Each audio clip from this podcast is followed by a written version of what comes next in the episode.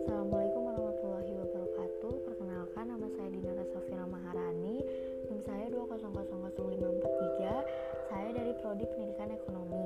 Di sini saya akan menjelaskan tentang manajemen sumber daya manusia. Manajemen sumber daya manusia adalah salah satu fungsi dalam sebuah perusahaan atau organisasi yang fokus pada kegiatan rekrutmen, pengelolaan, dan pengarahan untuk orang-orang yang bekerja dalam perusahaan tersebut. Mereka juga bertanggung jawab untuk memastikan bahwa perusahaan memiliki tim yang solid dan mengilhami pemberdayaan karyawan. Adapun tujuan manajemen sumber daya manusia, yang pertama, memperoleh dan mempertahankan tenaga kerja yang terampil, memiliki motivasi tinggi, dan dapat dipercaya. Yang kedua, meningkatkan dan memperbaiki kualitas tenaga kerja dalam organisasi. Yang ketiga, mengembangkan sistem kerja yang baik secara prosedur dalam perekrutan dan seleksi calon karyawan. Yang keempat, menciptakan lingkungan yang harmonis dan produktif baik antara tim maupun antara manajemen dan karyawan. Yang kelima, menyeimbangkan dan menyelaraskan keperluan masing-masing stakeholder. Yang keenam, menghargai elemen sumber daya manusia. Yang ketujuh, meningkatkan kesejahteraan para karyawan. Yang kedelapan, menyediakan kesempatan yang merata bagi seluruh karyawan. Yang kesembilan, melakukan pendekatan yang humanis dalam proses pengolahan karyawan yang berdasarkan keadilan, perhatian, dan transparansi. Yang terakhir, ada mengelola tenaga kerja dan mempertimbangkan perbedaan kebutuhan serta keinginan individu dan kelompok yang difasilitasi dalam penyampaian aspirasi. Adapun fungsi dari manajemen sumber daya manusia, yang pertama, staffing atau mengatur keanggotaan. Dalam fungsi ini ada tiga kegiatan penting yang termasuk, yaitu perencanaan, penarikan, dan juga proses seleksi.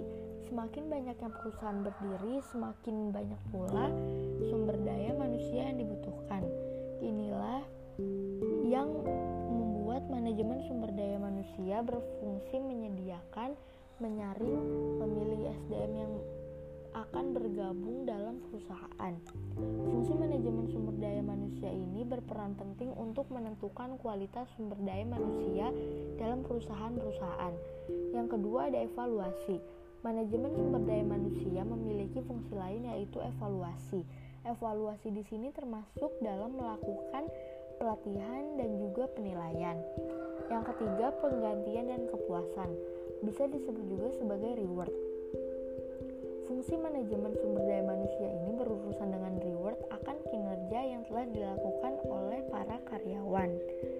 Departemen S D M juga harus memastikan pemberian reward meliputi gaji pokok, bonus, intensif, asuransi, jatah cuti, dan lainnya terhadap sumber daya manusia sesuai dengan keputusan yang dibuat juga sesuai dengan hukum. Yang keempat, pelatihan dan penasihat. Manajemen sumber daya manusia juga memiliki uh, fungsi sebagai pelatih sekaligus penasihat. Pihak Departemen S D M bertanggung jawab untuk membantu pihak manajer dalam membuat program-program pelatihan untuk calon karyawan.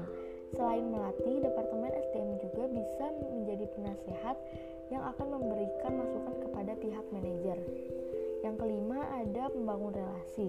Manajemen sumber daya manusia berperan penting dalam membangun relasi dengan karyawan seperti melakukan negosiasi dengan pihak perserikatan pekerja.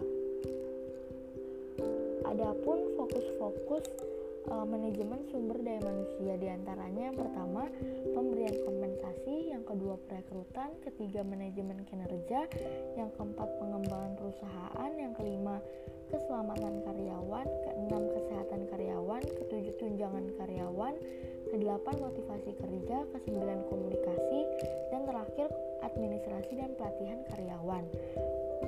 Sekian materi penjelasan materi tentang manajemen sumber daya manusia yang bisa saya sampaikan. Kurang lebihnya mohon maaf. Wassalamualaikum warahmatullahi wabarakatuh.